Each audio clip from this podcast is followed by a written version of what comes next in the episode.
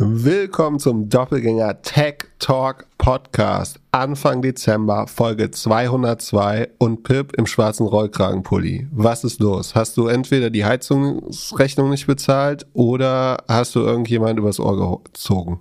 Wie heißt das? Das heißt nicht übers Ohr gezogen, definitiv nicht. Aber übers Ohr gehauen, meinst du? Ja, aber oder über den Tisch gezogen, aber übers Ohr gezogen ist nicht. über den Tisch gehauen wäre auch gut. Mir war einfach heute Morgen nach schwarzen Rollkragen. Ich hab mich fraudulent gefühlt. Und dann habe ich mir schwarzen Rollkragenpulli eingezogen. Gut, du hast heute Elon-Verbot, aber dann lass wegen schwarzen Rollkragen kurz hier über Sam Bankman-Fried reden. Der war tatsächlich im Interview mit der New York Times und man kann es sich auf YouTube angucken, wie er da eine Stunde und ein bisschen länger Frage und Antwort macht. Und hast du es dir angeschaut? Ja, also erstmal hat es mich gewundert, dass ihn weder seine Eltern noch seine Anwälte davon abhalten konnten, das zu machen. Auf seine Anwälte hört er, glaube ich, nicht mehr. Er hat irgendwo gesagt, dass seine Anwälte immer gesagt haben, er soll aufhören, sich zu entschuldigen auf Twitter und damit Schuldeingeständnisse zu machen, was natürlich nicht so schlau ist. Und dann hat er wohl gesagt, die sollen sich verpissen. Ja, und Anwälte scheinen wohl immer zu raten, man muss so tun, als ob man sich an nichts mehr erinnern kann. Genau.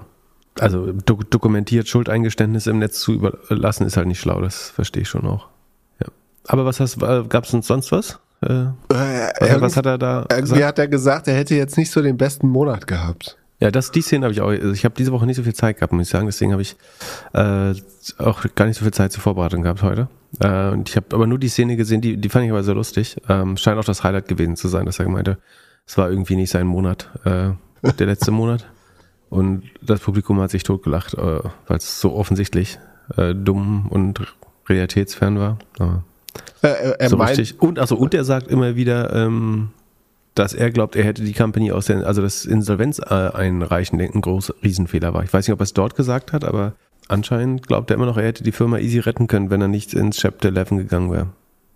Ja, ich konnte es mir nicht so ganz fertig angucken. Ich fand es ein bisschen zu lang, aber ist auf jeden Fall ganz interessant zu sehen, wie er der Meinung ist, er hätte jetzt nicht so viel falsch gemacht. Bisschen mehr Governance wäre vielleicht gut gewesen, aber sonst, er meinte auch, er könnte eigentlich ohne Probleme nach Amerika gehen. Das, glaube ich, wird ein bisschen schwieriger. Wahnsinn.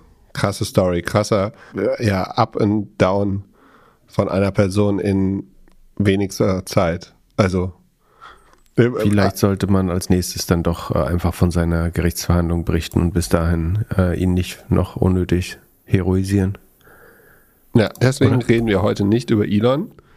Also über Elon müssen wir tatsächlich nicht recht reden, aber es gibt im Zusammenhang mit Twitter News und zwar zweierlei. A, Kanye West ist schon wieder runtergeflogen von Twitter, einfach weil er sich bei Infowars, also bei Alex Jones hingesetzt hat und mal schwadroniert hat, was wir auch alles Hitler verdanken zu haben und dass er auch Nazis liebt. Und das, also ich weiß jetzt gar nicht, ob das der Grund war, aber auf jeden Fall hat Elon Musk relativ schnell befunden, dass es besser wäre, dass vielleicht Nazis doch nicht eine zweite Chance schwer. Wahnsinn. Schwer zu definieren, was jetzt genau das ist, was ihn ausmacht, aber auf jeden Fall erzählt er viel Unsinn. Er hat sich aber was anderes bei Elon Musk abgeschaut und zwar hat er ja vor kurzem bekannt gegeben, dass er das andere Social Network Parler kaufen will. Und das hat er jetzt wieder abgesagt wohl und will es doch nicht mehr kaufen. Ich glaube, im Gegensatz zu Elon hatte er aber auch noch nicht so eine verbindliche Willenserklärung abgegeben, dass er es wirklich kaufen muss oder rechtlich liable wäre. Aber wir werden sehen. Ich hoffe, wir müssen nicht mehr über Kanye West sprechen in Zukunft. Das ist keine guten News, die man da mit generiert. Ja, aber ich habe gute News für dich. Und zwar, du hast jetzt die einmalige Chance, in mein neues Startup zu investieren. Hast du schon auf LinkedIn gelesen? Das heißt, Lollipop wird beerdigt? Nee, das nicht. Aber das neue Startup heißt Blue Sky und ist eine Artificial Intelligence App. Artificial Reality App. Da muss ich noch am Pitchen ein bisschen schreiben.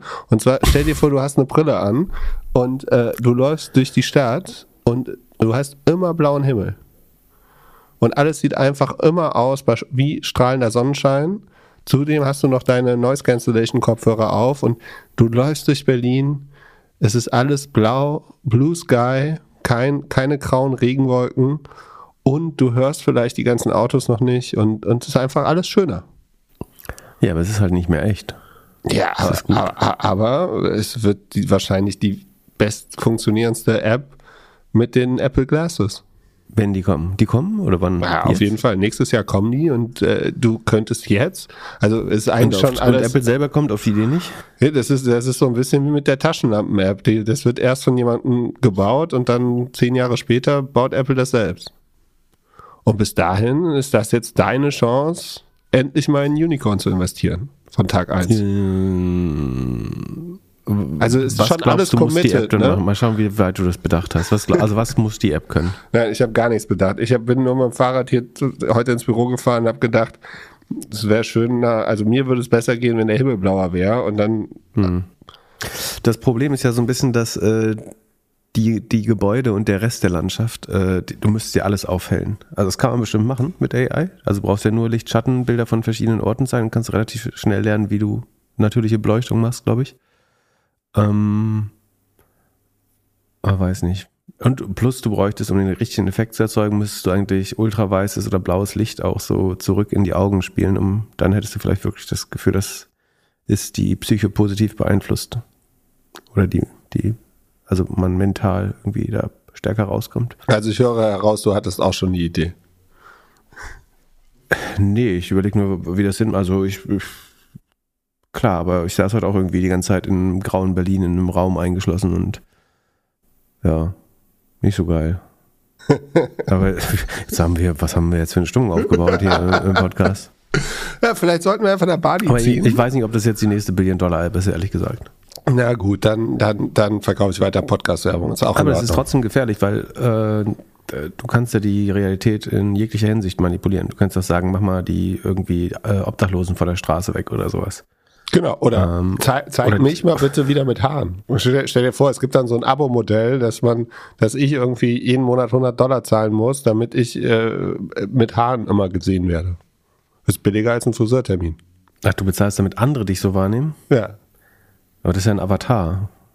Ja, aber es ist so, dass wenn du mich siehst, also egal, jede Person, die die Brille aufhat und mich sieht durch die Brille, sieht mich mit Haaren.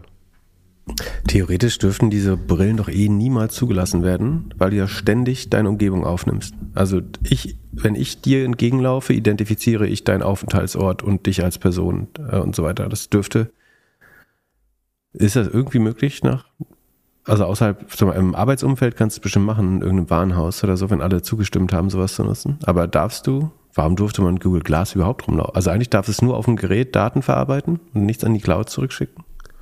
Dürfen dann Tesla auf deutschen Straßen fahren? Ja, eigentlich auch nicht so richtig, glaube ich. Aber das macht nach meinem Verständnis, ich will nicht, dass irgendein Auto meinen Aufenthaltsort bestimmen kann. Ich würde mal munkeln, dass vielleicht die deutsche Automobilindustrie nichts dagegen sagt, weil sie das auch gerne machen würden. So, also ich darf ja zum Beispiel nicht meine Überwachungs-, wenn ich mir jetzt so eine Alu-Kamera kaufe, ne? Nach meinem Verständnis darf ich damit nicht auf das Grundstück meines Nachbarns leuchten oder meiner Nachbarin. So, warum darf ich mit einem ganzen Haus voller Kameras durch die Stadt fahren und das? Ich meine, das nehme ich nicht selber auf, aber es wird ja irgendwo verarbeitet. Ja, da machen sich bestimmt schlauere Leute Gedanken drüber. Ja, zu Alu haben wir ja zwei E-Mails bekommen. A, die gibt es jetzt ohne Batterie, sondern mit Akku. Und genau, zum Zweiten, das ist wichtig. Oder vielleicht war das in der Discord-Community, diese Aufkleber sind wichtig in Deutschland, die zu haben, dass irgendwas aufgenommen wird. Und eigentlich müssten die Autos ja dann auch so Aufkleber haben. Also müsste eigentlich links, rechts, vorne, hinten auf dem Tesla so fett stehen oder auf jedem Auto, das halt so ein bisschen Fahrassistent und Videokamera hat. Hier wird aufgenommen. Und beim Tesla ist es ja so. Der Unterschied ist ja, dass beim Auto kann ich mich nicht, bei der Wohnung kann ich sagen, dann betrete ich die nicht oder stelle mich nicht davor. Beim Auto, das fährt ja auf mich zu im Zweifel. Ja, und es macht ja Fotos von dir, wenn du am Auto vorbeifährst. Also wenn du jetzt versuchst, an einem Tesla die Tür aufzurütteln, an einem neuen, dann kriegt der Fahrer oder Besitzer oder Besitzerin ja ein Foto von dir oder sogar ein Video. Ah, und es gab schon einen Fall, wo ein Verbrechen aufgeklärt wurde mit Hilfe der Tesla-Kameras. Also das heißt, es wird irgendwo in der Cloud aufgenommen. Naja, wir werden es rausfinden. Also es gibt bestimmt, haben sich bestimmt ganz viele Leute Gedanken drüber gemacht, wie das wirklich ist. Und wenn wir schon über Autos und Fahrrad reden, als ich am Montag mit dem Fahrrad ins Büro gefahren bin, habe ich die erste ID-Bus-Werbung gesehen. Das ist dieser Bus von Volkswagen, also dieser Bulli, der jetzt elektrisch verkauft wird, Reichweite so 400 Kilometer. Und da habe ich natürlich gedacht, direkt als linksgrün versiffter Podcast-Host, habe ich gedacht, ich bin sofort Target Audience Nummer 1, weil Tesla finde ich auch nicht so super und möchte das Ding mal Probe fahren. Glaubst du, es ist mir gelungen oder nicht? Eine Probefahrt zu bestellen damit? Ja. Ja, kommt drauf an, ob das möglich ist schon. Ist der im Verkauf? Es ist möglich, aber es ist auch nicht möglich. Also meine Erwartung war, wenn die Out of Home machen, dann kann ich sofort alles machen. Deswegen bin ich auf die Webseite, habe einfach nur gesucht, hier Probefahrt, nicht sofort gefunden. Dann bin ich zum Car-Navigator, wie heißt das, wo man sich das Auto da zusammenklicken kann? Konfigurator, habe mir das zusammengeklickt und dann kam ich tatsächlich auf so eine Art Calendly-Seite, wo ich mir einen Termin aussuchen kann. War auch überrascht, dass man alles machen kann. Also so nächste Woche war was frei, dann habe ich so geschaut, wo so ein Autohaus ist, wann ich einen Termin da vielleicht in der Gegend habe, was ausgesucht, habe gedacht, geil, so einfach, so schnell, das hätte ich echt nicht erwartet und vor allem nicht von Volkswagen oder irgendeinem deutschen Automobiler. Und zack, bekomme ich eine E-Mail, die dann doch so ein bisschen überraschend war, und zwar von Nutzfahrzeuge, weil dieser Bus halt ein Nutzfahrzeug ist, auf jeden Fall in dieser Kategorie. Also dann kriegst du so eine E-Mail mit so einem Header. Ja, da hast du ein bisschen das Gefühl, dass du jetzt den Doppelgänger-Malerbetrieb aufmachst und da deine 3 Nutzfahrzeuge für brauchst. Also überhaupt nicht mehr in der CI von diesem futuristischen Hippie-Auto. Mhm. Ja, und dann wird einfach nur gesagt, hier, wir leiten das weiter und wir melden uns. Und ja, jetzt meldet sich halt keiner. Also einfach Dead End. Aber du hast vorher einen Termin scheinbar verbindlich gebucht. Halb verbindlich. Ich habe gesagt, wann, aber ich warte nicht seit einer Woche, aber seit Montagmorgen, jetzt ist Freitagnachmittag, auf einen Anruf oder eine E-Mail. Da hätte ich mir die Out-of-Home-Werbung gleich gespart.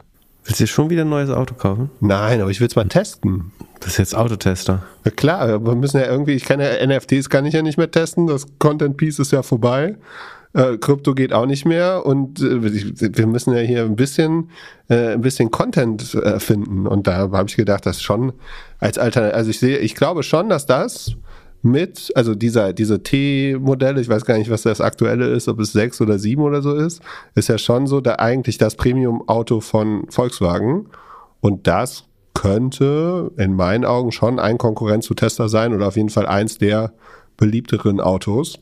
Deswegen wollte ich das mal testen und mal gucken. Vielleicht darf ich ihn ja noch fahren. Wenn nicht, bewerbe ich mich hiermit als Digitalisierungsbeauftragter von Volkswagen. Das geht besser, das glaube ich. Aber ist T7 und Bus das gleiche? T7 ist ja so ein Multivan, oder? Ja, und Bus ist das neue, also das ist so, ich würde sagen, das elektrische Pendant dazu. Okay.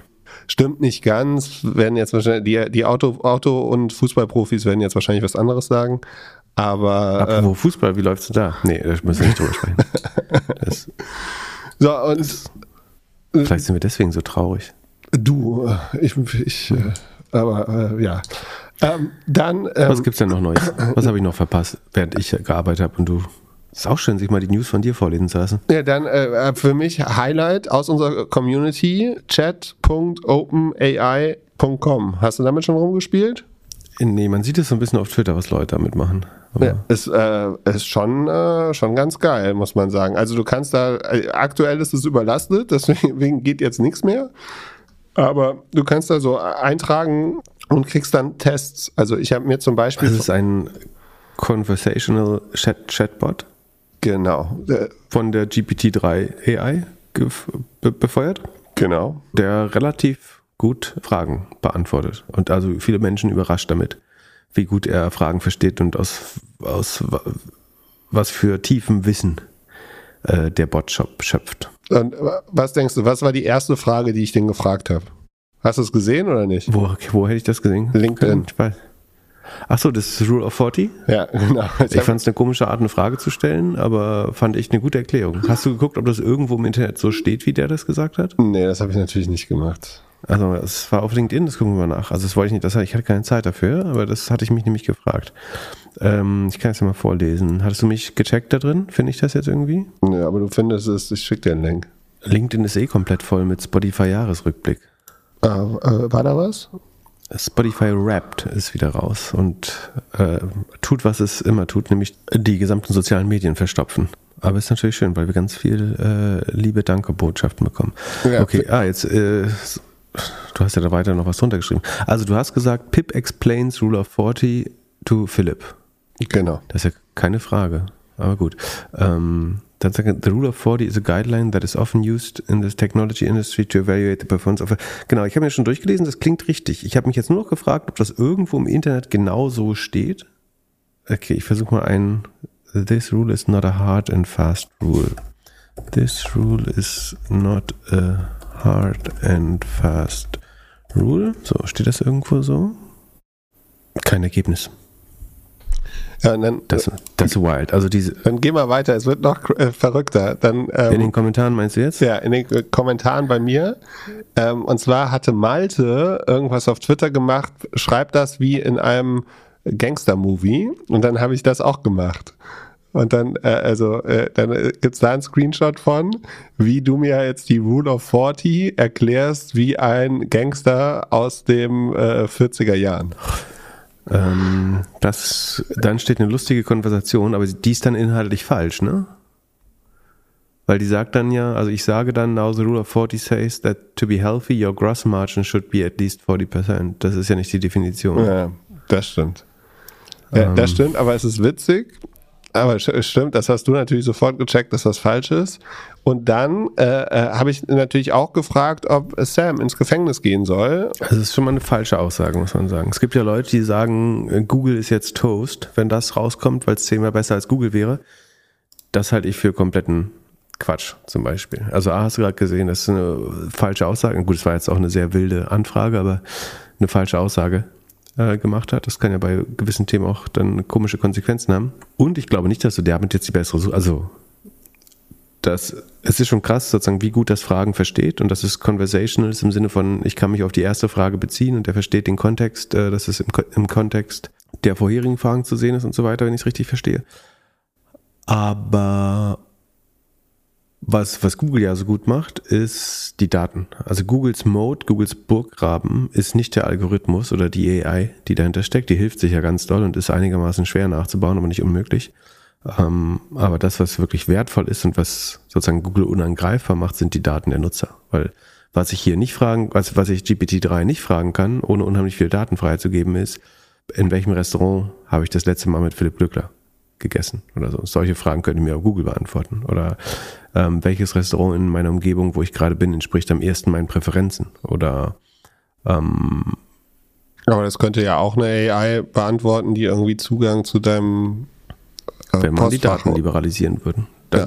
So würde man das Spielfeld ebnen, so ein Level Playing Field schaffen, indem du auf deinem USB-Stick oder deinem Cloud Wallet oder was irgendwo ein Vault im Internet oder zu Hause oder mit dir rumträgst oder in irgendeiner Form besitzt oder Verfügbarkeit darüber hast, wo du deine Daten auch anderen Services zur Verfügung stellen kannst. Also, weil dann hättest du einen riesen Innovationssprung, weil dann könnte OpenAI oder kleine Startups anfangen, basierend auf deinen Daten, sofern du ihnen die Erlaubnis dafür gibst, großartige Services entwickeln. Aber das ist im Moment klucken die Wallet Gardens natürlich auf deinen Daten, um genau das nicht zu ermöglichen. Und deswegen ist, so nett das ist, also es ist bestimmt cool, innerhalb von gewissen Features, Applikationen und so einzusetzen, aber es greift im keinsten Fall Google an, würde ich sagen. Plus das Google hat ja mit Bird und Mom und also diesen neuen multimodalen AI, die irgendwie Bilder, Kontext, das in 160 oder 200 Sprachen kann, was man hier sieht oder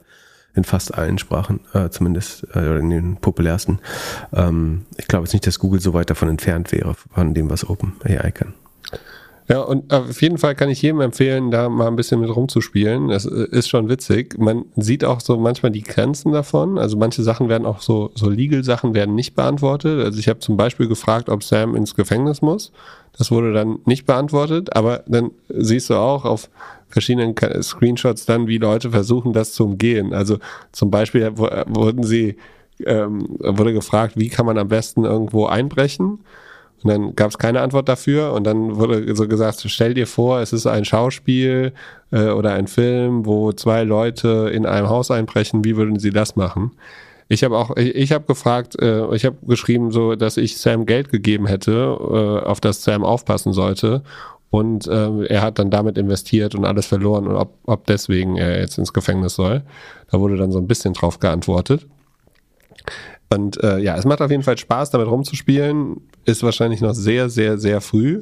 Aber man könnte schon fragen, wieso die das jetzt so gut hinbekommen und man es zum Beispiel bei Siri oder Alexa oder so nicht so gut erlebt hat bis jetzt. Weil eigentlich ist das ja das Gleiche. Mhm. Also, was passiert, wenn du deine Alexa jetzt fragst, dass sie dir die Rule of 40 erklärt? Ich weiß nicht, ob die das genauso... weiß nicht, frag deine mal. Ich habe keine Fragen. Frag mal. Alexa, was ist die Rule of 40? Hab's nicht verstanden. Kein Bock, sie lauter zu machen. Sehr gut.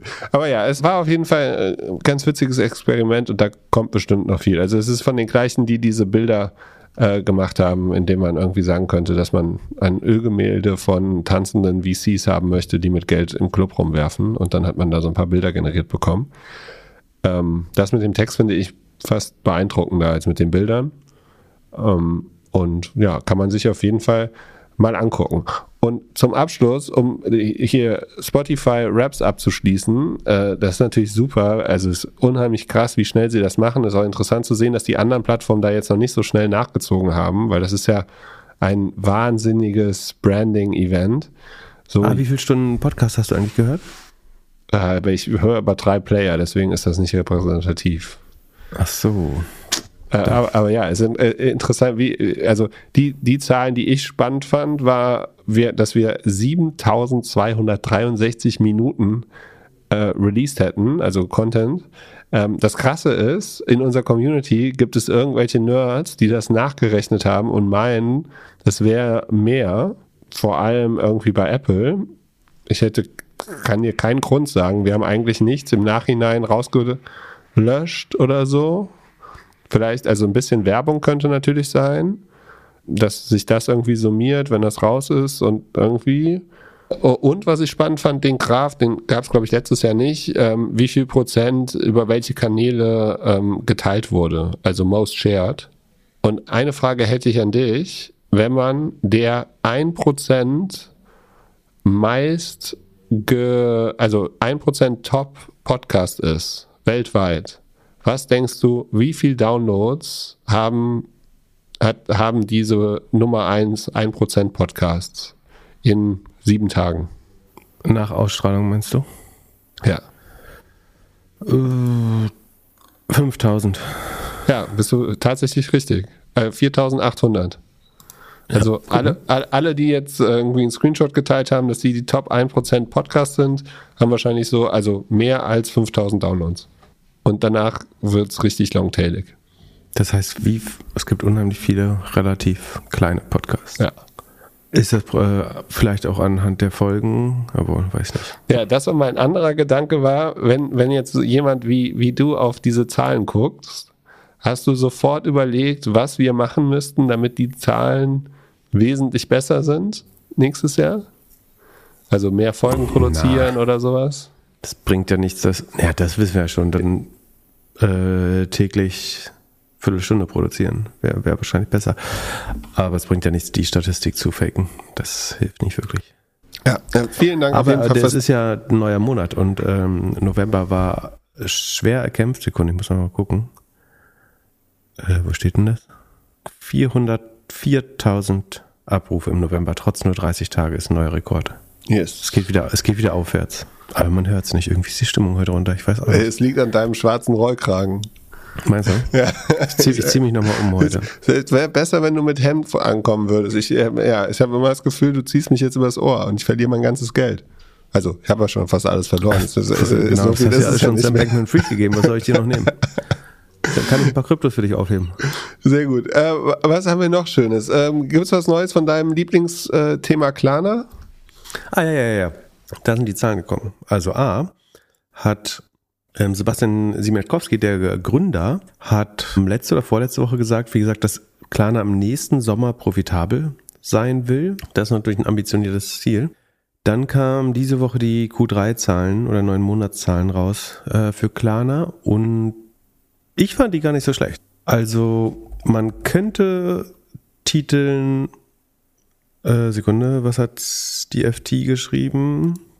Dass sie 23 die Profitabilität erreichen will, obwohl sich die Verluste verdoppeln, sagt Sifted, also ein Magazin der Financial Times. Das Manager-Magazin schreibt, geplatzte Kredite verdoppeln Klarna-Verlust. Das ist sachlich so richtig im Vergleich zum Vorjahr tatsächlich. Aber ich würde schon sagen, die Zahlen waren nicht so schlecht, wie ich erwartet habe. Also ich sehe da durchaus zumindest eine Trendwende. Das gehe ich gleich tiefer drauf ein. Und so kritisch ich die Firma auch sehe, muss man eingestehen, dass die Zahlen im Vergleich zum Rest des Jahres sich erstmal verbessert haben. Aber wir können mal vorne anfangen. Und zwar, also Klarna ist ein letztlich Payment Provider mit einer besonders populären Abrechnungsform, die Buy Now Pay Later heißt, ne? Also wo man einfach später bezahlt. So, das GMV, also der über die Plattform gemachte Umsatz, ist um 25% gegenüber dem Vorjahr gestiegen. Das ist ein bisschen weniger als im Vorquartal, also im Q2, aber es liegt daran, dass es eine Saisonalität gibt und das Q3 immer ein bisschen schwächer ist als das Q2 bei Klarna. So, wir sind bei 200 Millionen, alle Zahlen, die ich nenne, sind in schwedischen Kronen, kann man so rund durch 10 hauen, dann werden es Euro. Also wir haben rund 200 Millionen GMV im Quartal. Genau, 200 Millionen sind das. Davon bleibt als Net Operating Income für Klarna 4 Millionen übrig. Das sind 19% mehr als im Vorjahr. Also GMV steigt um 25%. Das Operating Income, also der Innenumsatz von Klarna, steigt um 19%. Da sieht man, die Take Rate sinkt im Vergleich zum Vorjahr, weil das Income langsamer wächst als der Plattformumsatz. So, dann die Kosten liegen, also der Innenumsatz liegt bei 4 Millionen ungefähr. Die Kosten, die OPEX, liegen bei 4,7 Millionen. Und dann kommen noch die Credit Losses, die liegen bei 1,46 Millionen schwedischen Kronen, alles wie gesagt. Sind das Millionen oder Milliarden? Das sind doch Milliarden, oder? Sekunde. Ja, das sind natürlich Milliarden. Also alles, was ich gerade Millionen gesagt habe, die 200 Milliarden Umsatz sind die 4 Milliarden schwedische Kronen, also 400 Millionen Euro Innenumsatz, dagegen 4,7 Milliarden Kosten in schwedischen Kronen. Und das operative Ergebnis ist dann minus 2,1 Milliarden schwedische Kronen. Und das ist eben schon deutlich, oder wenn man das Net Income nimmt, dann ist das tatsächlich 90% über dem Vorjahr. Minus 2,12 Milliarden ist das negative Net Income bei Umsatz von 4 Milliarden. Das ergibt eine negative operative Marge von minus 52%. Aber im Vorquartal waren das noch minus 92%. Also tatsächlich hat sich die operative Marge verbessert, unter anderem, weil die Credit Losses auf 1,46 Milliarden zurückgegangen sind. Das ist zwar ein Anstieg gegenüber dem Vorjahr von 33%, aber die Verlustquote ist von 0,8% des Umsatzes auf 0,74% des Umsatzes runtergegangen. Also man konnte die Credit Losses einschränken. Man konnte beim Wachstum ein ganz klein bisschen reakzelerieren. Also es war auf 16% runtergegangen. Net Operating Income Wachstum im Vorquartal. Jetzt ist es auf 18,7, also ein klein bisschen schneller als im Vorquartal. Und trotzdem konnte man die Credit Losses etwas einbremsen. Die sind immer noch zu hoch, um irgendwie profitabel zu sein. Aber das sieht besser aus, als ich gedacht hätte, ehrlich gesagt. Und die Kosten, die haben sie auch im Vergleich zum Vorquartal um 20% reduziert. Die waren mal 5,9 Milliarden und sind jetzt 4,7 Milliarden. Also es geht schon viel in die richtige Richtung. Das heißt, das ist noch lange kein geiles Geschäftsmodell und es wächst kaum noch und verliert trotzdem 52% des Geldes. Aber wenn das, muss man ja sehen, wie weit sie noch runterkommen im nächsten Quartal. Also die Kosten können sie jetzt, die Leute haben sie jetzt einmal entlassen, so viel weiter runter werden die Kosten vielleicht nicht gehen. Kommt drauf an, ob der Trend sich jetzt so fortsetzt. Dass sie damit jetzt nächstes Jahr profitabel sein können, das würde mich wundern, aber der Ansatz ist da. Also ich fand das jetzt, also wenn man 9 Monate mit den 9 Monaten des Vorjahres vergleicht, dann sieht das alles noch ganz schlimm aus, keine Frage. Aber man muss schon würdigen, dass es hier eine Trendumkehr gibt. Von daher. Aber woher kommt diese Trendwende? Also Leute ausgeschmissen. Und scheint bei der Kreditvergabe ein bisschen genauer hinzugucken inzwischen. Und es liegt nicht daran, dass jetzt auf einmal irgendwie Leute die Kredite nicht mehr zurückzahlen können und deswegen größere Kosten kommen. Also, dass man mehr schiebt, dass man sagt, nochmal einen Monat und auf einmal. Das kann schon sein, dass das so verschleppt wird. Das kann ich mir vorstellen. Das könnte ein Fall sein. Was man auch sieht übrigens, ich kriege ja immer so also, es ist relativ leicht mit Klarna Fraud zu machen, was kein Aufruf oder Anstiftung dazu sein soll. Aber ich brauche eine Telefonnummer und eine E-Mail-Adresse letztlich. Dann keine echte Identität, aber eine Telefonnummer und E-Mail-Adresse. Dann kriege ich, glaube ich, bis zu 500 Euro für eine erste Transaktion schon zur Verfügung gestellt. Und deswegen kriege ich ja manchmal E-Mails mit Mahnungen von Klarna, für Dinge, die ich gar nicht bestellt habe, weil irgendjemand irgendeine wilde Adresse generiert hat, die zufällig bei mir landet. Und das ist jetzt so weit fortgeschritten, dass ich Mails von einem Inkasso-Unternehmen bekomme im Auftrag von Klarna. Und das beauftragte Unternehmen, ich vermute, das wird für alle Inkasso-Fälle von Klarna beauftragt, ist Coeo Inkasso GmbH in Dormagen, glaube ich. Und wenn man sich bei Google Trends anschaut, man muss dazu sagen, die machen, glaube ich, auch für PayPal. Coeo Group oder Coeo Inkasso.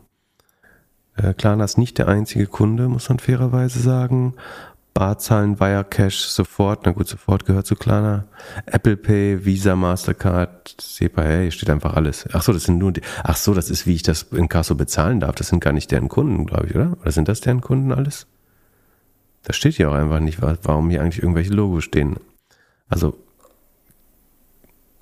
vielleicht sind das gar nicht die Kunden, sondern nur die Möglichkeiten, die kann ich mit Klarna, das wäre lustig, ich kann mit Klarna das Klarna-Inkasso zahlen. Aber das müsst ihr mal fast probieren. SEPA-Lastschrift. Ich glaube, das wäre lustig, mit Klarna das Klarna-Inkasso zahlen. Na, wie auch immer, also dieses Coeo-Inkasso, wenn man sich das bei Google Trends mal langfristig anschaut, dann suchen das und was typischerweise passiert, ist, dass Nutzer natürlich sich an ihre Klarna-Forderungen nicht erinnern oder tatsächlich niemals was gekauft haben über Klarna und nur zufällig die E-Mail bekommen, so wie ich gerade, oder Opfer eines Verbrechens geworden sind und deswegen fälschlicherweise es bekommen. Und die googeln dann natürlich alle Coeo Inkasso und das geht schon erheblich hoch, die Suchanfragen bei Google dafür. Und dann habe ich mal ins Unternehmensregister geschaut und dachte, wie viel Geld verdient man so, wenn man unter anderem für Klarna das Inkasso macht. Und für 2020, da war Klarna natürlich noch gar nicht so groß in Deutschland, da hat Coeo schon, ich glaube, so rund 100 Millionen Umsatz gemacht und daraus 16 Millionen Jahresüberschuss. Das ist ja ein ganz ordentliches Geschäftsmodell. Und da habe ich mich gefragt, ob Klarna nicht als nächstes ein eigenes Inkasso aufbaut. Damit können wir auch Geld, also vielleicht nicht, oder aufkauft. Ich würde schätzen, dass, wenn man überlegt, wie Klarna gewachsen ist, dass die bestimmt 200 Millionen Umsatz inzwischen machen, die Coeo Group, 2022 vielleicht. Und wahrscheinlich mehr als 30 Millionen Jahresüberschuss. Das wäre auf jeden Fall der profitabelste Teil des Klarna-Businesses. Und ich glaube, bei Otto ist das ja ein hochprofitabler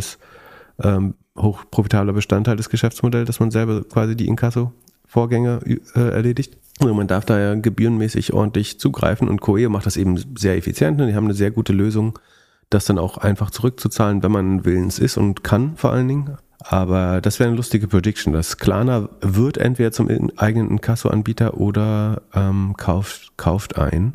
Das ist ja spannend. Und dann Also es scheint auch gut zu laufen, weil bei Indeed hatte, als ich das letzte Mal geguckt habe, Coeo 177 offene Stellen. So, es scheint ein boomendes Gewerbe zu sein in Kasso.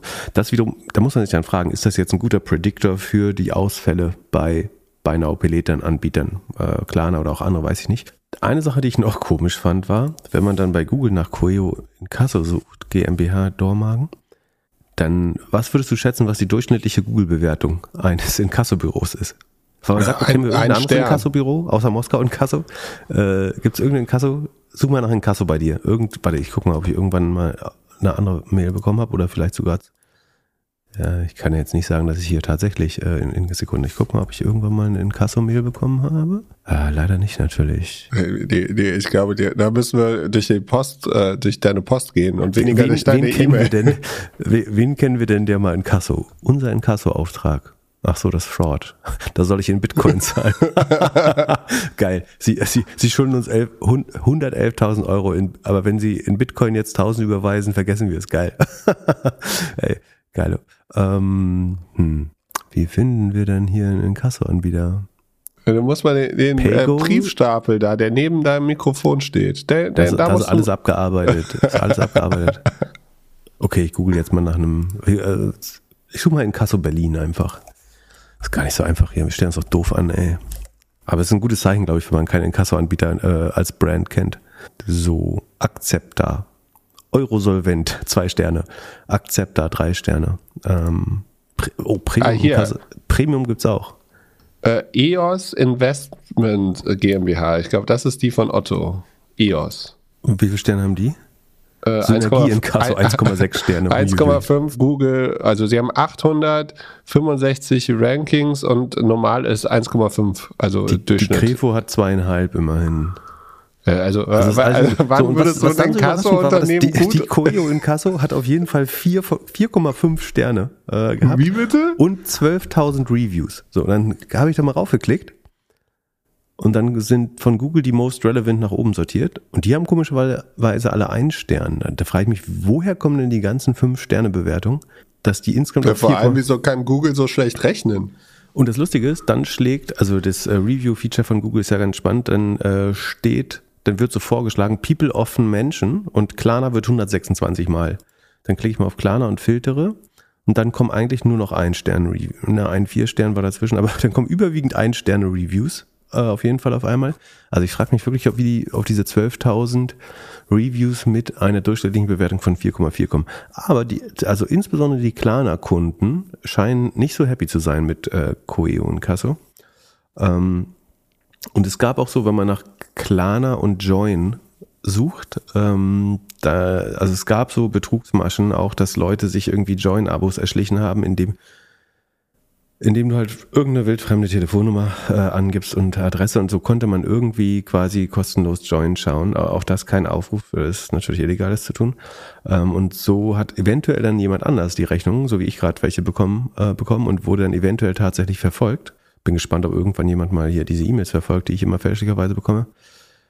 Naja, auf jeden Fall, ich glaube, Klarna sollte ein Inkasso-Büro kaufen oder werden. Natürlich da nicht unter der Klarna-Brand, damit es nicht so beschädigt, aber ich glaube, das scheint ein spannenderer Teil des Business zu sein.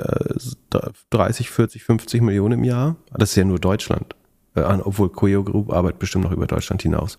Aber trotzdem, ich glaube, das täte ihrem Ergebnis eigentlich ganz gut. So oder so, ich will schon sagen, die Zahlen sind besser, als ich gedacht hätte. Die Credit Losses sind nur noch 36% ihres Net Operating Income. Das ist immer noch vollkommen unsustainable insgesamt. Aber es ist besser als das Vorquartal. Es ist schlechter als das Vorjahr, aber nichts sieht so schlimm aus wie das letzte Quartal. Von daher muss man den Fortschritt schon würdigen. Und ich finde, dass die Presse da eher ein bisschen zu hart ins Gericht gegangen ist. Jetzt verteidige ich schon klar, irgendwie ist heute alles ein bisschen komisch. Das ist der Rollkragen. Aber nochmal, ja. letzte Frage dazu.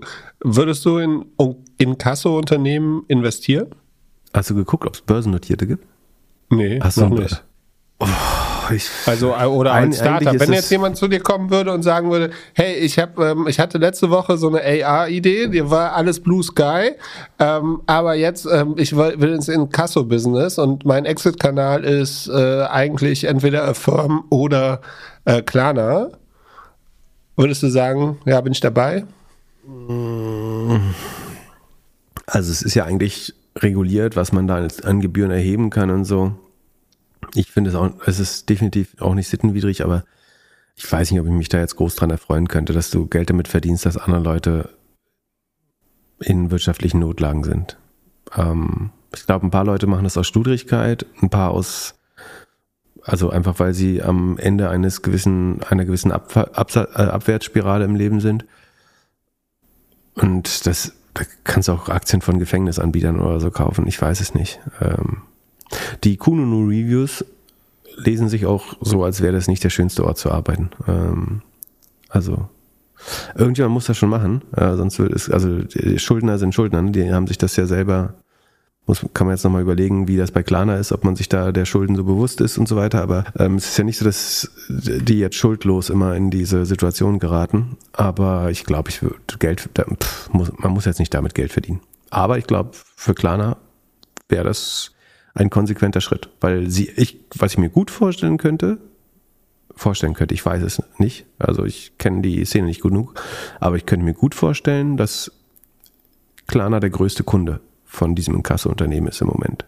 Und dann müsste man mal überlegen, ob man das Geld da, also wie gesagt, die haben jetzt schon also 2020 hatten sie schon eine Marge von 15%. Ich bin gespannt, wenn die 2021er Zahlen rauskommen von der Gruppe. Das scheint einträglich. Also wie heißt die von der Otto? Dann gucken wir die nochmal im Unternehmensregister nach. Mensch, da hätten wir auch gleich drauf kommen können. Habe ich dir gerade gesagt hier. EOS. EOS? Ja. So wie der Schundcoin von Brandon Blumer. Den kriegen sie jetzt auch langsam ran, glaube ich. Also was echt schön ist, man merkt so, wir nähern uns, glaube ich, dem Tiefpunkt der Krise, weil es spürt so langsam so ein bisschen auch die komischen Sachen wieder ans Tageslicht, und das ist ein gutes Zeichen, finde ich. Wie heißt da EOS Inkasso? Genau, also genau, es gibt die EOS Invest und das Inkasso-Unternehmen EOS Deutscher Inkasso-Dienst GmbH. Das ist ganz witzig. Inkasso. EOS did it again. They sent me a letter. Ich weiß nicht, ob man das gesondert rausbekommt, ehrlich gesagt. Ich versuche es aber mal. Aber ich glaube, die erbringen alle Finanzdienstleistungen, nicht nur Inkasso. Die EOS-Gruppe. Nee, kriege ich jetzt gerade ohne weiteres nicht so einfach hin. Dann gibt es noch irgendwelche News im Bitcoin-Universum. Ist Bitcoin jetzt Toast oder kommen jetzt neue Player an den Markt? Telegram will eine dezentrale Cryptocurrency-Exchange aufbauen. Weiß nicht, ob ich mein Geld bei Telegram, also es heißt ja nicht bei Telegram, sondern ich bin gespannt, wie dezentral das wird. Also du kannst halt so ein Tele-Wallet haben, theoretisch.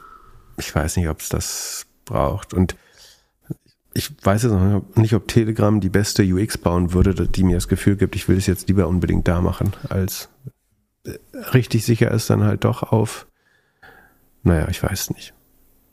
Also habe ich ja überhaupt kein Guthaben mehr, oder? Habe ich da noch Guthaben? Es wird wahrscheinlich ähnlich sein wie der Mobile Coin bei Signal. Da wirst dann irgendwie ein Wallet auf deinem Telefon haben, oder auf jeden Fall als Endkonsument siehst du dann, wie viel du da drauf hast, und kannst es dann von links nach rechts schieben. Also und dann wird mir mein Telefon geklaut, und dann habe ich den Secret Private Key oder Recovery Key nicht, und ach, kompliziert. Weiß nicht. Aber, also es entsteht ja schon eine Lücke durch FTX, glaube ich. Da müssen Leute aufgefangen werden. Warum nicht? So, dann kommen wir mal zum Earnings-Part, oder? Sehr gerne. Es handelt sich hierbei nicht um Anlageberatung. Keine spezifischen Kauf- und Anlageempfehlungen. Keine Anlageberatung, keine Rechtsberatung, keine Steuerberatung und auch keine Aufforderung zum Kauf oder Verkauf von Wertpapieren. Die Verantwortung für solche Trades liegt bei euch. Philipp und Philipp haften nicht für eure Verluste. Philipp können die Risikodisposition der HörerInnen nicht einschätzen. Ihr entscheidet selber, was ihr kauft, und tragt dafür auch die Verantwortung. Alles könnt ihr auch nochmal unter Doppelgänger.io/disc Disclaimer nachlesen. Gab es irgendwelche guten Earnings-News diese Woche? Ich würde sagen, nicht, ehrlich gesagt. Also es kamen viele Software-Earnings raus, aber es sieht einigermaßen düster aus, muss man sagen. Wir können ja mal mit den größten anfangen. Salesforce ist das natürlich. Salesforce ist in den vergangenen Quartalen, also zum Höhepunkt von Corona mal zwischen 26% und 30% gewachsen. Dann ist es jetzt zuletzt auf 26, 24, 22 runtergegangen und jetzt auf 14. Also es ist einerseits natürlich ein starker Währungseffekt dabei, nämlich einfach dadurch, dass der Dollar so stark ist und Salesforce schon signifikant, ich kann mal gucken, wie viel sie im Ausland machen.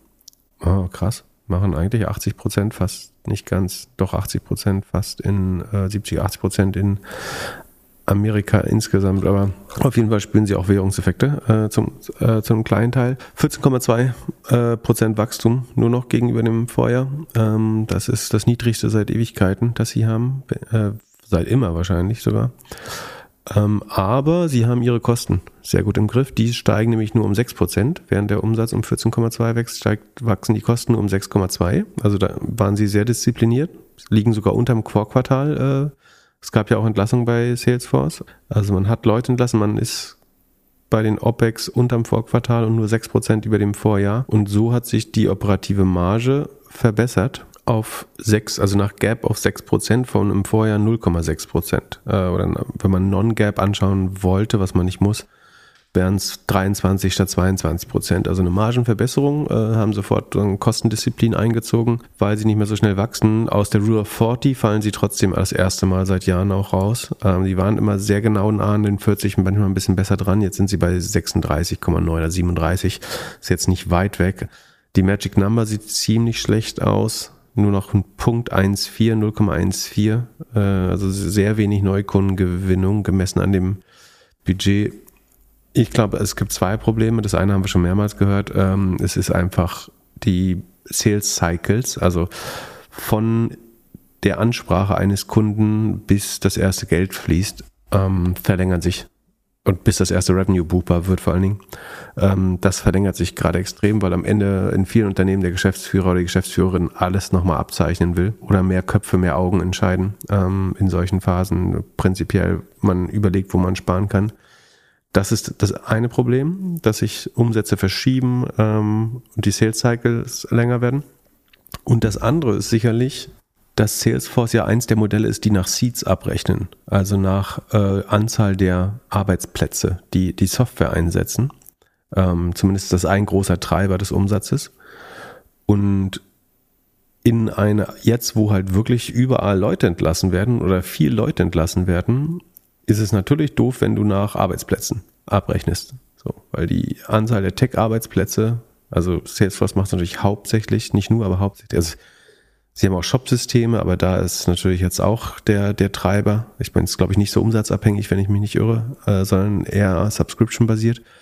Aber ein großer Teil des Umsatzes ist immer noch die Sales Cloud. Die wächst nur noch mit 11,6%, also sehr langsam. Die Service Cloud wächst mit 11,3%. Die Plattform sieht ganz gut aus. Data, Marketing Cloud ist noch 12% und Tableau und MuleSoft, also der Data-Bereich 13%. Also ich würde schon sagen, alle Geschäftsmodelle, die nach Köpfen oder nach Konsum basiert, so wie Snowflake, auf die wir gleich kommen, abrechnen, haben es natürlich schwer in der jetzigen Phase. Und es werden sicherlich noch mehr Leute entlassen oder weniger eingestellt. Deswegen wird es, glaube ich, schwer bleiben. Und wenn die Sales Cycles länger werden oder Kunden weniger bestellen, dann es hat so ein Schweinezyklus wäre übertrieben, aber es hat so einen, glaube ich, verspäteten Effekt. Also die Leute werden entlassen, die werden gekündigt, dadurch verkauft die nächste Firma weniger und so weiter.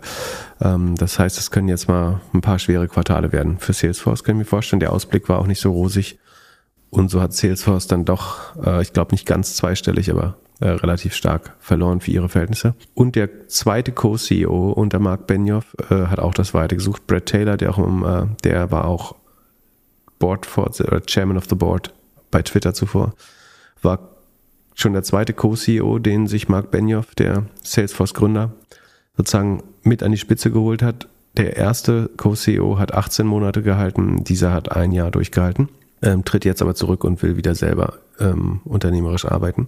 Der muss auch ein krasses Jahr gehabt haben, als er bei Twitter angefangen hat. Der kam ja rein, als Jack aufgehört hat. Da war wahrscheinlich die Aufgabe, einfach einen Käufer zu finden. Und dann die letzten 6 Monate hat er zum einen mit dem Salesforce-Chef da wahrscheinlich auch hart hin und her rumverhandelt und irgendwie Themen gehabt. Und dann war er ja auch so der Vorkämpfer gegen Elon. Genau. Und ist dann am Tag rausgeflogen, als Elon reinkam. Also der ist bei 27% Wachstum in Salesforce gegangen und ist jetzt aufgewacht und die Firma macht nur 14% Wachstum, das ist die Hälfte. So, das ist schon mal nicht geil. Und bei Twitter war es auch keine geile Zeit, nehme ich an. Obwohl, er muss ja unheimlich gut verdient haben dann, oder? Oder er hat ja, bestimmt auch Aktien ja keine bekommen. Aktien. Keine Ahnung, ob die einen goldenen Handschlag bekommen haben, aber das war ja einer der Kritikpunkte, dass eigentlich niemand im Board von Twitter Skin in the Game hatte. Vielleicht hatten sie irgendeinen Compensation-Plan, der in Aktien war, und wenn du Aktienoptionen auf dem Twitter-Kurs gehabt hast, dann sind die wahrscheinlich sehr wertvoll geworden. Aber man weiß es nicht. Ja, sonst bist du mit Salesforce durch? Ja, also man kann schon mal sagen, es zeichnet sich für die Softwarebranche an, dass es wirklich schwer wird in den nächsten Monaten, wenn selbst Salesforce betroffen ist. Ich glaube, die sind ein ganz guter so Live-Monitor, wie sagt man das, Überwachungsmonitor oder irgendein Überwachungssystem für die Gesundheit der Cloud-Branche insgesamt. Ja, also ich denke mal, sie werden jetzt niedrig zweistellig bleiben beim Wachstum. Die Marge haben sie sehr gut gemanagt, ne? Also dass sie profitabel bleiben nach Gap und positiven Cashflow haben sie immer noch, muss man auch mal sagen, Sekunde. Der Cashflow ist auch noch positiv. Also sie machen dieses Jahr vielleicht 4-5 Milliarden positiven Cashflow. Da muss man sich jetzt keine Sorgen machen, aber das Wachstum wird sich eben verlangsamen und so dann eben auch viele andere Software-Companies, über die wir gleich noch reden. Und sag mal, kannst du dich noch erinnern an Ryan Leslie? Ryan Breslow kenne ich von Bolt, aber Leslie nicht, ne. Ein Musiker, Produzent, der 2018 noch in TechCrunch eine Pressenachricht oder Artikel hatte, Superphone is building a Salesforce for Texting. Der ist damals auch sehr nah mit Andreessen Horowitz und so unterwegs gewesen. Und ich schicke dir mal ganz kurz, also heute Morgen kam eine SMS von meinem Freund Ryan, weil der so ein Tool gebaut hat, wo er halt alle seine Fans direkt per SMS anschreiben kann. Und damit hat er dann eine Finanzierungsrunde gemacht, unter anderem mit Andreessen Horowitz. Boah, das kostet doch ein Schweinegeld in Deutschland. Ja. Also ist bestimmt Twilio dahinter, ne? Bestimmt. Oder ein ähnlicher Service. Jetzt macht er Crowdfunding und hat $14,000 eingesammelt. Ja, von 29. Das ist auch geil. Bisher von Bessemer Venture. Also ich befinde mich jetzt auf einer Crowdfunding-Seite, wo Superphone versucht, Geld zusammenzukratzen von Privatinvestoren. Und wirbt damit, dass Co-Investoren sind Andreessen Horowitz und Bessemer. Also normalerweise ist der natürliche Anschluss an Runden mit Andreessen Horowitz und Bessemer nicht unbedingt, dass man dann, also da ist ein ganz schöner Abstieg ins Crowdfunding von einem Bessemer Invest. Ja, also die haben halt vor Jahren 5 Millionen geraced insgesamt. So, und jetzt machen sie ein Crowdfunding und schaffen es nicht mal irgendwie das Minimum von $25,000 zu erreichen aktuell. Also ist wahrscheinlich jetzt auch der erste Tag und so und wahrscheinlich schaffen sie es schon. Und dann $13,000, $14,000. Das ist ja kleiner als deine Tickets fast. Ja, genau. Als deine Angel-Tickets. Ja, aber das Krasse ist, ich bin fast am Überlegen, meine Angel-Tickets sind ja 10.000 und wenn ich hier 10.000 investiere, kommt zum einen mein Name auf die Webseite. Da muss man jetzt nochmal gucken, ob auf der Webseite, warte mal, ich guck mal gerade, Superphone. Ich meine, wenn ich jetzt für $10,000, ne, hier auf der auf der Webseite neben Bessemer. Dann bist du der Lead-Investor dieser Runde, glaube ich. Und das schreibst du in dein LinkedIn-Profil.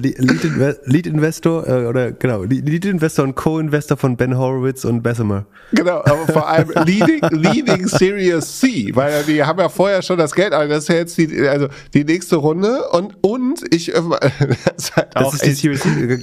Nein, keine Ahnung. Genau, du schreibst dann Let a Series C in a Venture Co-Investing with Ben Horowitz and Bessemer Venture Partners. Ja, und vielleicht kannst du mir noch helfen, die Terms so zu machen, dass ich die bessere Liquid-Preference bekomme.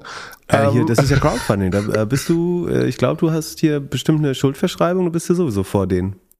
Ja, wenn du jetzt pleite gehst, gehst du hin und sagst, ich will eure Laptops abholen. Ich habe 10.000 investiert und bin ganz vorne in der Verwertungskette. Und dann zeigst du dir Ben und Bessemer einen Finger. Ja, und also wenn du 5.000 Dollar investierst, bekommt der Name halt auf die Webseite als Investor. Und man bekommt ein T-Shirt, also das T-Shirt ist teurer als irgendein Krypto-NFT-T-Shirt. Und bei 10.000 habe ich sogar einen One-on-One-Call mit dem. Also kann ich einmal mit dem telefonieren. Ist doch, also, ja. Wenn man jetzt, also wenn der macht leider keine Musik mehr, der sollte sich besser wieder Musik machen. Aber also ich habe das so mit einem lachenden und weinenden Auge gesehen, als ich das heute Morgen bekommen habe. Also es ist ein Safe, also Convertible, also Safe ist, was man in Deutschland Convertible Loan nennt. Ist natürlich auch nicht deutsch, aber Wandelschuldverschreibung.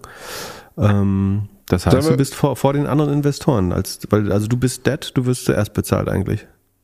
Ja.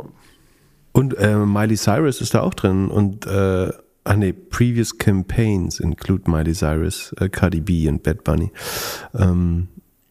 Hier Alexander McQueen ist Kunde da. Na dann. Ja. Werden wir das jetzt öfters sehen, dass Startups, die solche Runden gemacht haben, also ich finde, das ist ja jetzt schon echt lange her, aber auch Startups, die vielleicht letztes Jahr, vorletztes Jahr, dieses Jahr eine große Runde gemacht haben, nächstes Jahr Crowdfunding machen? Hier steht noch, Company is backed by a notable angel investor. Wer auch immer das ist, erfahren wir nicht. Der ist notable, aber unbekannt. Geheim. Secret Angel Investor. Du könntest dann der erste öffentliche sein. Ja. Guck, überleg dir nochmal genau. Insgesamt ist Crowdfunding, ja, muss man mal ein bisschen aufpassen. Haben wir ja schon oft erklärt. Na gut, dann lass ich's bleiben. Aber wenn die jetzt abgehen, ne, dann werde ich dir immer vorhalten, dass das war mein Shot, das wäre mein Shot gewesen. Genau. Ja. Also da habe ich auf jeden Fall... Horowitz und Bessemer wie das Geld alleine ein, ohne dich. Ja. So, dann machen wir gleich mit Snowflake weiter. No. Das ist natürlich alles im Sheet aufgeräumt. Das ist das Einzige, was ich heute geschafft habe. Snowflake ist ein Data Lake, Data Warehouse in the Cloud. Dort lädst du deine Daten hoch und verarbeitest sie, lässt darauf rumrechnen, machst Anfragen, machst das alles auf den Servern und auf der Cloud-Infrastruktur von Snowflake, kannst dazu gewisse fertige Apps nutzen. Musst dich weniger selbst um Import und so weiter kümmern und es können verschiedene Leute gleichzeitig mit den Daten arbeiten und so weiter und so fort. Das fanden Firmen in der Vergangenheit so toll, dass das herausstechendste an Snowflake war immer die hohe Net Revenue Retention, nämlich dass die Kunden ihr jährliches Budget um 70% gesteigert oder um über 70% gesteigert haben, weil sie immer mehr damit arbeiten, immer mehr Daten verarbeiten und so weiter. So, jetzt hat Snowflake, die haben vor einem Jahr noch über 100% sind sie gewachsen. Das ist jetzt runter. Letztes Jahr waren es 110%, im Vorquartal noch 83%. Jetzt sind leider nur noch 67% Wachstum beim Product Revenue. Also nochmal eine deutliche Verlangsamung wieder. Gut ist, dass die operativen Ausgaben aber auch nur um 54% wachsen. Mit einer Ausnahme, Research and Development steigt um 82%. Das ist schon, also geben 82% mehr für Forschung und Entwicklung aus als im Vorjahr. Da gibt es die Kostendisziplin noch nicht, aber insgesamt die gesamten operativen Ausgaben wachsen nur mit 54, dadurch verbessert sich leicht die Marge. Und zwar von minus 47 auf minus 37%, ist schon noch tiefrot negativ. Nimmt man eine Non-Gap-Sichtweise und rechnet die Share-Based Compensation, die über 200 Millionen ist, bei Snowflake, beziehungsweise auf Jahressicht sind 720 Millionen. Das ist eben erheblich für die Größe von Snowflake, 720 Millionen an Share-Based Compensation. Aber würde man die rausrechnen, dann haben sie eine 8% positive Non-Gap Operating Marge. Sollte man aber nicht rausrechnen, weil das natürlich eine erhebliche Verwässerung ist. In Höhe von, wo haben wir die Shares? 6% im Jahr, das ist schon erheblich, was da verwässert wird durch die Share-Based Compensation. Genau, ansonsten kann man sagen, was gut ist, die Gross-Profit-Marge hat sich um fast 2 Prozentpunkte verbessert, von 64 auf 66 rund Prozent. Das ist sicherlich gut und wie gesagt, dass es ein Operating Leverage gibt und die Umsätze schneller wachsen als die Kosten ist ebenfalls gut. Da muss man jetzt schauen, wie weit geht das Revenue noch runter. Der Ausblick war relativ düster, deswegen hat die Aktie zweistellig verloren. Man rechnet zwar noch mit dem Anstieg beim Product Revenue, aber jetzt wirklich, es geht weiter runter beim Wachstum. Glaubt man, muss man schauen, ob es sich besser entwickelt. Die Rule of 40 ist noch bei 74 sehr gesund. Also die Kosten holen sie eigentlich ganz gut mit dem Wachstum wieder raus. Die Magic Number ist mit 0,8 noch sehr gut eigentlich. Also die Sales-Effizienz plus, da hängt ja viel Revenue-Expansion hinten dran. Aber das ist so ein bisschen problematisch, dass auch die Revenue-Expansion natürlich runtergeht. Also man ist jetzt nur noch bei 165 nach im Vorjahr 173% Net Revenue Retention. Das ist immer noch zusammen mit Bill.com vielleicht einer der besten Werte in der Industrie. Oder wer ist der andere, der so eine hohe Revenue? Ich glaube Bill.com, ich weiß nicht, ist auch egal, aber es ist der absolute Top-Wert eigentlich. 165% Revenue Expansion. Die sagen sie aber auch voraus, dass die weiter runtergehen könnte nächstes Jahr auf, ich glaube, um die 145%. Das wäre noch ein extrem guter Top-Wert. Aber es ist halt so, dass Leute ein bisschen nachschauen. Also es gibt zwei Treiber, Inhibitors sind ja eher der Revenue Retention. Das eine ist, dass wenn man Snowflake besser und schneller und effizienter macht, dann sparen die Kunden, also man wird berechnet nach Data Storage, also wie viel Daten lade ich hoch in Snowflake und wie viel Compute-Zeit brauche ich, um meine Anfragen dazu zu machen. Und wenn Snowflake besser wird, da gab es mal einen schönen Artikel, dass ein Entwickler es besser gebaut hat und damit unheimlich viel Geld gekostet hat an Umsatz, weil es effizienter wurde, dann sinkt die Revenue Retention. Und das andere ist natürlich, dass wahrscheinlich Unternehmen schon mal schauen, wo können wir Geld sparen, brauchen wir alle, muss irgendwie alle Rohdaten wirklich im Data Warehouse gespeichert sein oder können wir auch einfach ein paar Daten flaggen und taggen und dafür dann ein paar Dimensionen rausschmeißen oder können wir auch mal nach 10 Jahren Daten wegschmeißen.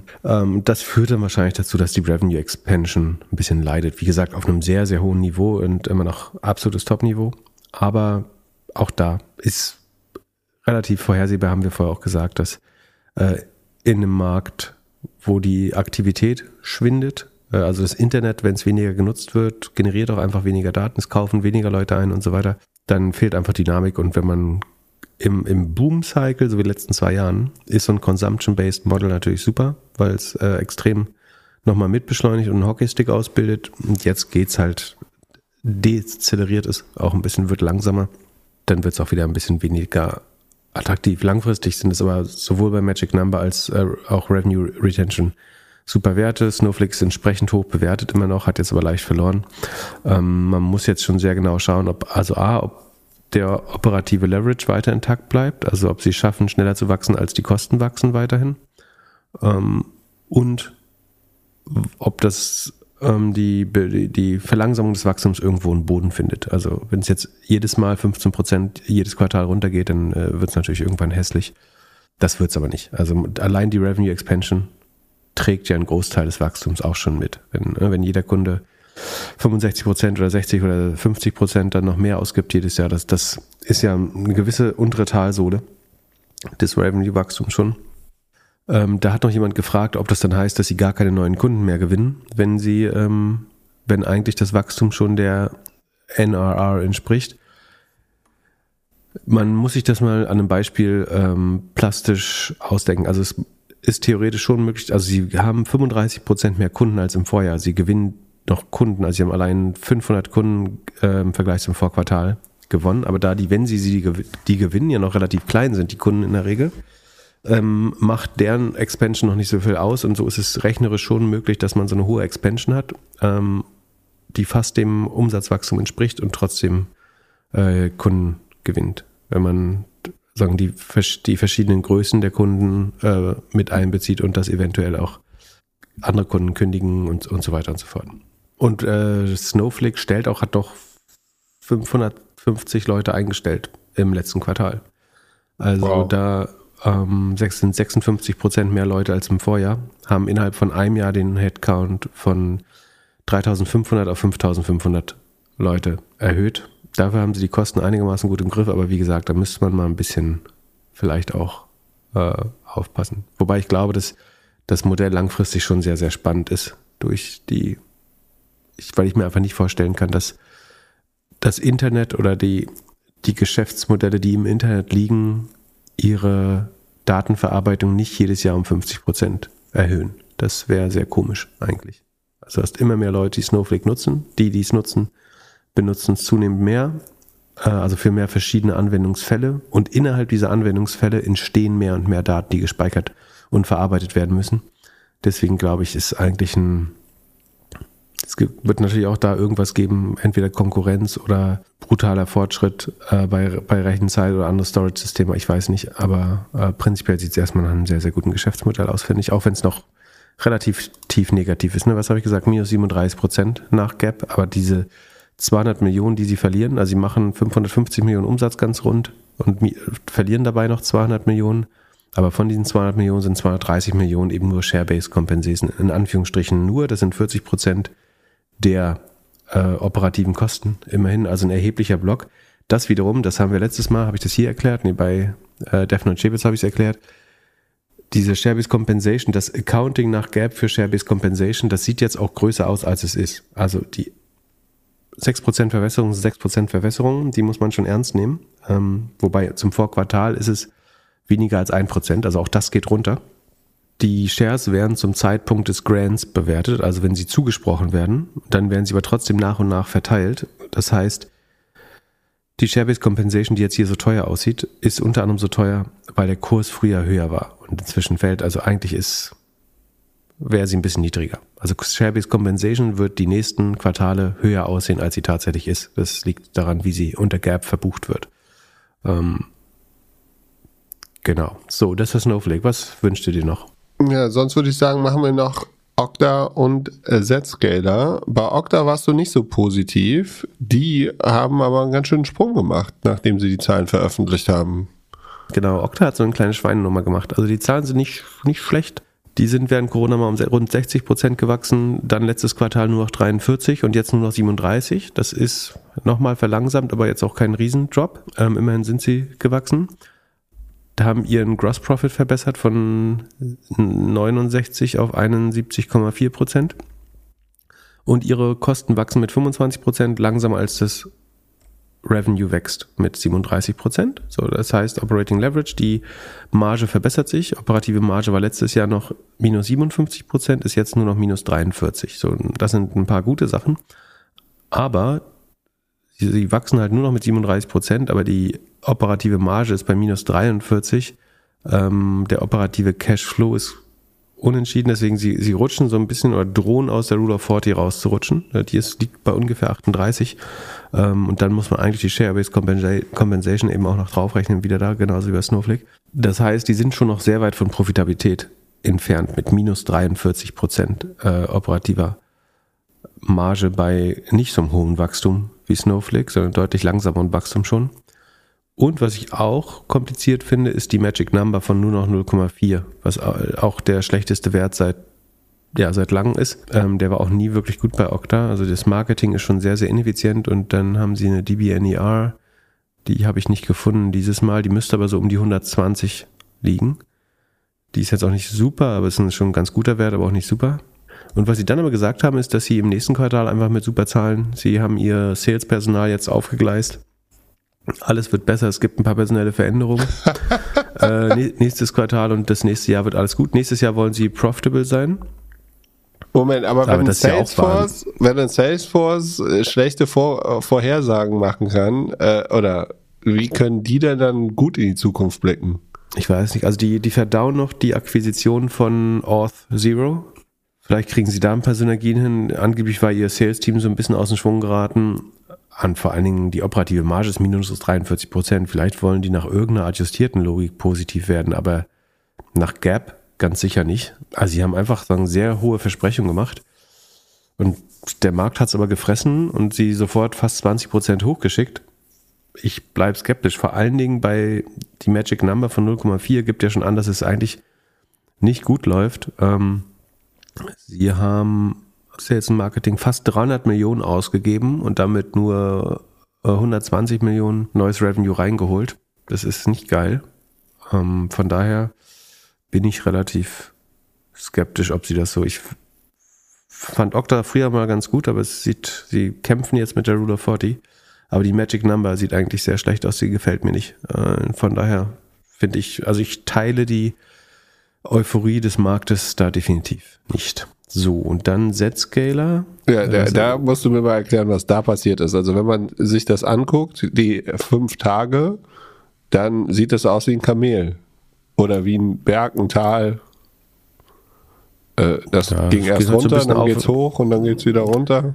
Ja, das war teilweise, glaube ich, der Gesamtmarkt heute auch so ein bisschen. Also nicht heute, sondern diese Woche ist halt viel hoch und runter gegangen. Aber die Ergebnisse wurden eher negativ aufgenommen bei Zscaler. Können wir auch mal. Also Zscaler macht IT-Security, ist ja eigentlich was, woran wir sehr glauben. Oder ich sind beim Umsatz, beim Revenue um 54% gewachsen auf 355 Millionen. Haben ihre Rohmarge ganz leicht verbessert von 77 auf 78%. Ihre Kosten wachsen nur mit 38%, während der Umsatz mit 54 wächst. Also Umsatz wächst schneller als die Kosten. Operating Leverage, das ist gut. Deswegen verengt sich auch die negative operative Marge. Die war mal minus 32 im Vorjahr, jetzt ist sie nur noch minus 19% der Verlust nach GAAP. Der Cashflow ist da bestimmt positiv schon, Sekunde. Operating Cashflow ist sogar vernünftig schon im ersten Quartal jetzt bei 36%, also das ist deren Finanzjahr, erstes Quartal, bei 36% Cashflow. Also sie generieren Cashflow, auch da schlägt nur die Share-Based Compensation eigentlich stark aufs GAAP-Ergebnis. Wachsen mit 54% noch relativ schnell. Rule of 40 ist deswegen auch noch bei 90. Das setzt sich halt aus dem 54% Wachstum zusammen und dann der sehr hohen Free Cashflow Marge oder Operating Cashflow Marge habe ich da genommen. Magic Number 0,66, nicht perfekt, aber jetzt für die derzeitigen Umstände ganz gut und sie war auch gar nicht so viel besser zuvor bei Zscaler. NRR, Revenue Expansion ist 125%, ein bisschen besser als eben besprochen, die andere Achse. Marketing Anteil an den Kosten, am Umsatz verringert sich langsam mit der Zeit. Sieht eigentlich alles okay aus, aber da auch düsterer Ausblick und es hat sich das Wachstum eben schon auch verlangsamt, muss man sagen.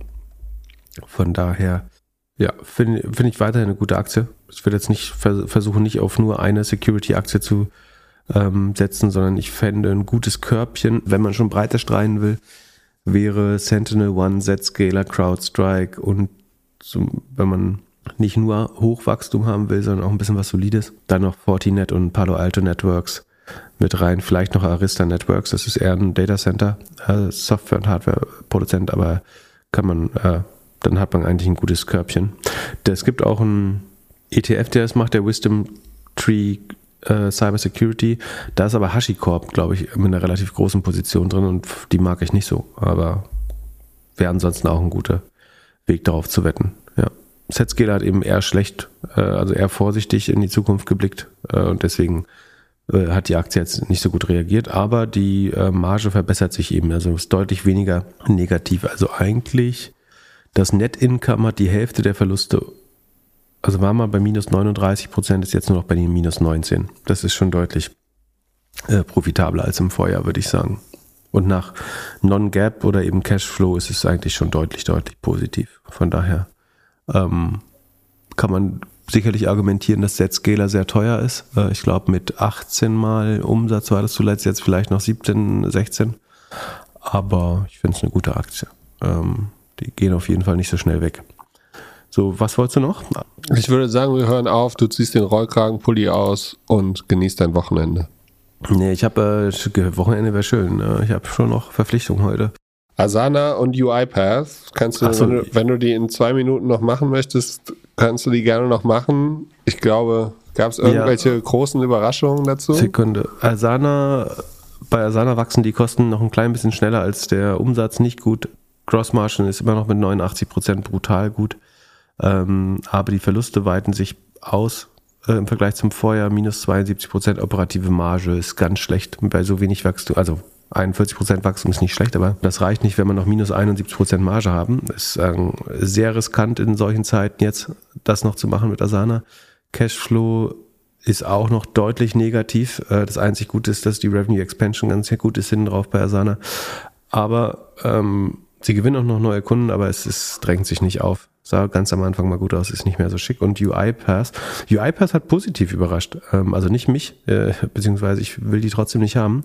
Aber komischerweise in der Krise, das was sonst nicht funktioniert, die sind zwar nur noch mit 6% gewachsen gegenüber dem Vorjahr, also das ist krass, ne? Beim IPO Quartal, also sie sind vorm IPO, Q4 21 noch mit 73% gewachsen, waren Sekunde sogar profitabel im Q4, in diesem Q4 vorm IPO und sind dann einfach komplett zusammengebrochen und heute wachsen sie noch um 6%, von 73 auf 6% beim Wachstum runter und die operative Marge ist minus 25, das ist aber besser als im Vorquartal, das war schon mal schlechter.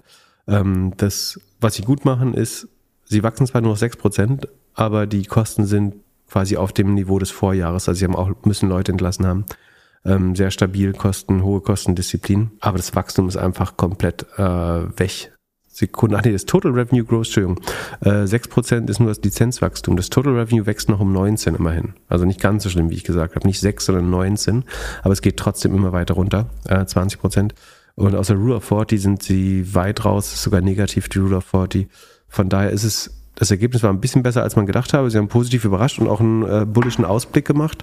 Dass man jetzt UiPath deswegen besitzen muss, glaube ich allerdings trotzdem nicht. Verbrennen noch Geld. Also ist auch nicht so wie die anderen Aktien, dass sie nur nach GAAP negativ sind, sondern die brauchen noch richtig Geld jedes Jahr. Deswegen mag ich es eigentlich auch nicht so. So, dann darfst du jetzt aber ins Wochenende. Sehr gut. Vielen Dank, dass du es heute mit mir ausgehalten hast. Danke, ich freue mich auf Dienstag mit besserer Laune und keinem Rollkragen. Letzte zum Schluss noch, du hast ja in dem anderen Podcast hier Atlassian erwähnt und eben haben wir über Asana gesprochen. Hast du schon mal mit ClickUp gearbeitet? Mhm.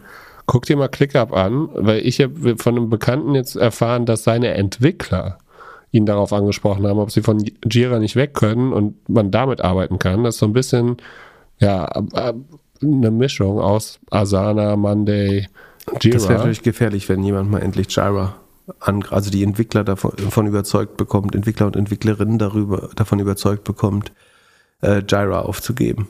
Genau. Und Produktmanagerin natürlich. Genau, ja. Und da gibt es so ein paar Produkte, die jetzt irgendwie aufpoppen und für die vielleicht die Zeit, in der man so ein bisschen drauf achtet, was die Kosten sind und wie man besser zusammenarbeitet und so weiter, vielleicht das als Opportunity sehen, weil sie ein Produkt bauen, was vielleicht ein bisschen besser funktioniert oder ein bisschen günstiger ist oder beides. Und ClickUp ist auf jeden Fall ein Kandidat davor. Ein anderes, was mir empfohlen worden ist für Jira, ist Lina oder wie das heißt, also Linear. Die scheinen auch einen ganz guten Job zu machen. Also es gibt schon langsam Konkurrenten und wenn die von Bottom-up kommen, also von unten von den Entwicklern, weil sie damit besser arbeiten wollen, dann glaube ich, können die schon ziemlich schnell sich in so einem Unternehmen verbreiten und das kann dann ausgetauscht werden. Also das war so einer meiner Highlights, Learnings diese Woche, dass halt diese Produkte, von denen man eigentlich denkt, dass sie unangreifbar sind, weil sie einmal tief integriert sind und man da eigentlich nicht mehr loskommt, dass die vielleicht doch langsam Konkurrenz bekommen. Okay. So, ich freue mich auf nächste Woche. Habt ein schönes Wochenende und wenn ihr jetzt schnell noch was irgendwie einkauft, kriegt ihr vielleicht noch was für Nikolaus. Gibt vielleicht dann einen Orden oder einen kleinen Punkt, Beziehungspunkt. Also, schönes Wochenende. Bis Mittwoch. Peace. Dann ciao, ciao.